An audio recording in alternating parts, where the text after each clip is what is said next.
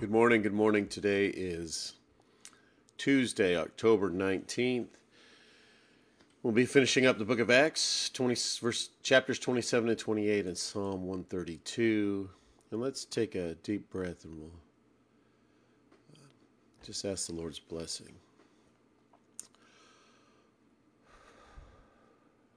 Heavenly Father, creator of the universe and everything it contains. You're so magnificent, Lord, so incredible,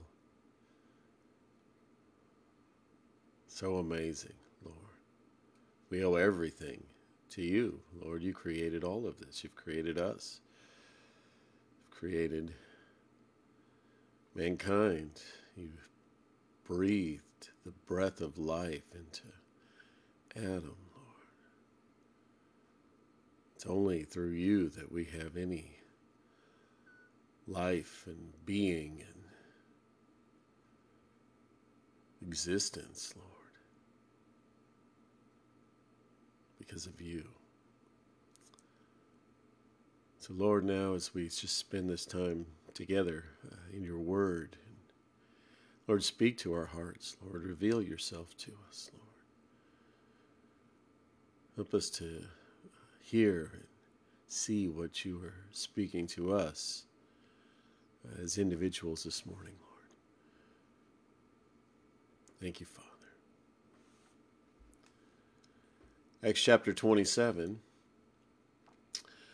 And when it was decided that we should sail for Italy, they delivered Paul and some other prisoners to a centurion of the Augustan cohort named Julius. And embarking on a ship of Adramyttium, which was about to sail to the ports along the coast of Asia, we put to sea, accompanied by Aristarchus, a Macedonian from Thessalonica. the next day, we put in at Sidon, and Julius treated Paul kindly and gave him leave to go to his friends and be cared for. And putting out to sea from there, we sailed under the lee of Cyprus because of the winds were against us and when we had sailed across the open sea along the coast of Cilicia and Pamphylia, we came to Myra and in Lycia. There a centurion found a ship of Alexandria sailing for Italy and put us on board. We sailed slowly for a number of days and arrived with difficulty off of Cnidus. And as the wind did not allow us to go further, we sailed under the lee of Crete of off Salmone, coasting along it with difficulty we came to a place called Fair Havens, near which was the city of Lasea. Since much time had passed, and the voyage was now dangerous because even the fast was already over, Paul advised them, saying, Sirs, I perceive that the voyage will be with injury and much loss, not only of cargo and, and the ship, but also of our lives. But the centurion paid, no, no, paid more attention to the pilot and to the owner of the ship than what Paul said. And because the harbor was not suitable to spend the winter in, the majority decided to put out to sea from there on a chance that somehow they could reach Phoenix, a harbor of Crete facing both southwest and northwest, and spend to spend the winter there. Now when the south wind grew blew gently, supposing that they had obtained their purpose, they weighed anchor and sailed along Crete, close to the shore, but soon a te- tempestuous wind called the northeaster struck down from the land, and the ship was caught and could not face the wind. We gave way to it and were driven along, running under the lee of a small island called Cauda. Cuda. We managed with difficulty to secure the ship's boat. After hoisting it up, they used supports to undergird the ship. Then, fearing they would run aground on the on the Syrtis, they lowered the gear, and thus they were driven along, since we were violently storm tossed, they began the next day to jettison the cargo, and on the third day they threw the ship's tackle overboard with their own hands. When neither sun nor stars appeared for many days, nor small, no small tempest lay on us, we all, all hope of our being saved was at last abandoned. Since they had been without food for a long time, Paul stood up among them and said, Men, you should have listened to me and not have sailed, set sail from Crete and incurred this injury and loss. Yet now I urge you to take heart, for there will be no loss of life among you, but of but only of the ship.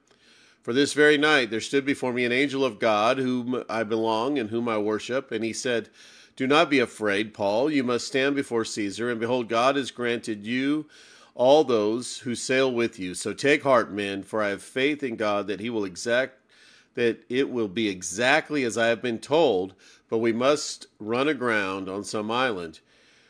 When the fourteenth night had come, as if we were being driven across the Adriatic Sea, about midnight the sailors suspected that there was they were nearing land.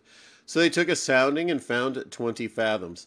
A little farther, and they took and sounding again, and they found fifteen fathoms. And fearing that we might run on the rocks, they let down four anchors from the stern, prayed for day to come. And the sailors were seeking to escape from the ship, and had lowered the ship's boat into the sea under pretense of laying out anchors from the bow. Paul said to the centurion and the soldiers, Unless these men stay in the ship, you cannot be saved. Then the soldiers cut away the ropes in the ship's boat and let it go. As the day was about to dawn, Paul urged them to take some food, saying, Today is the fourteenth day. You have continued in suspense and without food, having taken nothing. Therefore, I urge you to take some food, for it will give you strength. For not a hair is to perish from the head of any of you. And when he had said these things, he took bread and gave thanks to God in the presence of all, broke it, and began to eat. And they were all encouraged and ate some food themselves. We were in all 276 persons in the ship, and when they had eaten enough, they lightened the ship, throwing out the wheat into the sea. Now, when it was day, they did not recognize the land, but they noticed a bay with a beach on which they planned, if possible, to run the ship ashore. So they cast off the anchors and left them in sea, and they, the same time, loosening the ropes, they tied that tied the rudders then, hoisting the foresail, the wind they made for the beach, but striking a reef, they ran the vessel aground. The bow struck and remained immovable, and the stern was being broken up by the surf. The soldiers' plan was to kill the prisoners, lest any should swim away and escape. But the centurion, wishing to save Paul, kept them from carrying out their plan. He ordered those who could swim to jump overboard first and make for the land, and the rest on planks or on pieces of the ship. And so it was that all were brought safely to land. Chapter 28. After we were brought safely through, we then learned that the island was called Malta. The native people showed us unusual kindness, for they kindled a fire and welcomed us all, because it had begun to rain and it was cold. And Paul had gathered a bundle of sticks and put them on the fire. A viper came out because of the heat and fastened on his hand. And when the native people saw the creature hanging from his hand, they said to one another, No doubt this man is a murderer. Though he had escaped from the sea, justice has not allowed him to live. He, however, shook off the creature into the fire and suffered no harm. They were waiting for him to swell up or suddenly fall down dead, but when they had waited a long time and saw no misfortune come to him, they changed their minds and said that he was a god. Now, in the neighborhood of that place, there were lands belonging to the chief men of the man of the island, named Publius, who received us and entertained us hospitably for three days. It happened that the father of Publius lay sick with fever and dysentery, and Paul visited him and prayed, and putting his hand on him, healed him. And when it had taken place, the rest of the people on the island who had diseases also came and were cured. They also honored us greatly, and when we were about to sail, they put on board whatever we needed. After three months, we set sail in a ship that had wintered in the island the ship of Alexandria, and with the twin gods as a figurehead. Putting in at Syracuse, we stayed there for three days, and from there we made a circuit and arrived at Rhegium. And after one day, a south wind sprang up, and the second day we came to Puteoli. There we found brothers and were invited to stay with them for seven days, and so we came to Rome. And the brothers there, they had heard about us, came as far as from the Forum of Appius and three taverns to meet us. On seeing them, Paul thanked God and took courage. And when we came into Rome, Paul was allowed to stay by himself with the soldier who guarded him. After three days, he called together the local leaders of the Jews, and when they had gathered, he said to them, Brothers, though I had done nothing against our people or the customs of our fathers, yet I was delivered in a prisoner, as a prisoner from Jerusalem, into the hands of the Romans. When they examined me, they wished to set me at liberty because there was no reason for me for the death penalty in my case, but because the Jews objected, I was compelled to appeal to Caesar, though I had no charge to bring against my nation. For this reason, therefore, I have asked to see you and speak with you, since it is because of the hope of Israel that I am wearing this chain. And they said to him, We have received no letter from Judea about you, and none of the brothers coming here has reported or spoken any evil about you. But we desire to hear from you what your views are, for with regard to this sect, we know that everywhere is spoken against. When they had appointed a day for him, they came to him at his lodging in great numbers. And from morning till evening he expounded to them, testifying to the kingdom of God and trying to convince them about Jesus, both from the law of Moses and from the prophets. And some were convinced by what he said, but others disbelieved. And disagreeing among themselves, they departed after Paul and made one statement The Holy Spirit was right in saying to your fathers, through Isaiah the prophet, Go to this people and say, You will indeed hear, but never understand, and you will indeed see, but never perceive. For this people's hearts has grown dull, and with their with their ears they can barely hear, and with their eyes they have closed lest they should see with their eyes and hear with their ears and understand with their heart and turn and I would heal them. Therefore let it be known to you that this salvation of God has been sent to the Gentiles. They will listen. He lived there two whole years at his own expense and welcomed all who came to him, proclaiming the kingdom of God and teaching about the Lord Jesus Christ with all boldness and without hindrance. Okay, let's move into Psalm 132. It is titled The Lord Has Chosen Zion. It's a song of ascents. Remember, O Lord, in David's favor, all the hardships he endured, how he swore to the Lord and vowed to the mighty one of Jacob, I will not enter my house or get into my bed. I will not give sleep to my eyes or slumber to my eyelids until I find a place for the Lord, a dwelling place for the mighty one of Jacob. Behold, we heard it out of, heard of it in Ephrathah. We found it in the fields of Jaar. Let us go to his dwelling place. Let us worship at his footstool. Arise, O Lord, and go to your resting place, you and the ark of your might. Let your priests be clothed with righteousness, and let your saints shout for joy. For the sake of your servant David, do not turn away the face of your anointed one.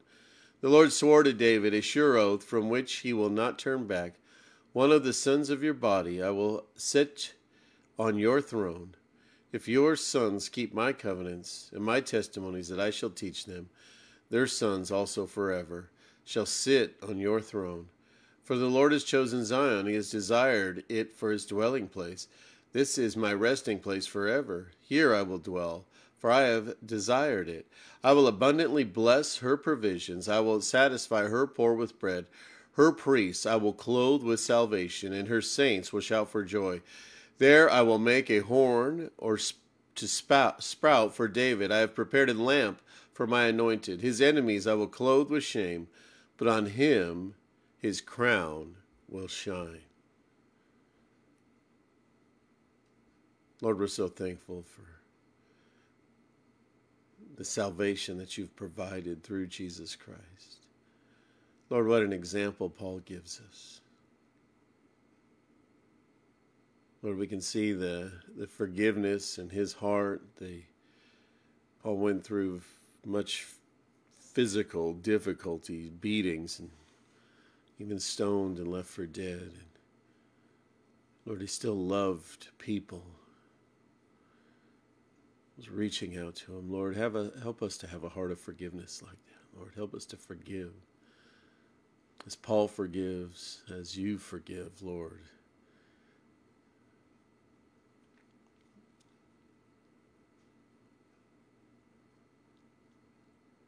Father, we just ask that you would accomplish your will, Lord. That you would just. Uh, reveal yourself to the world around us, Lord, to the people.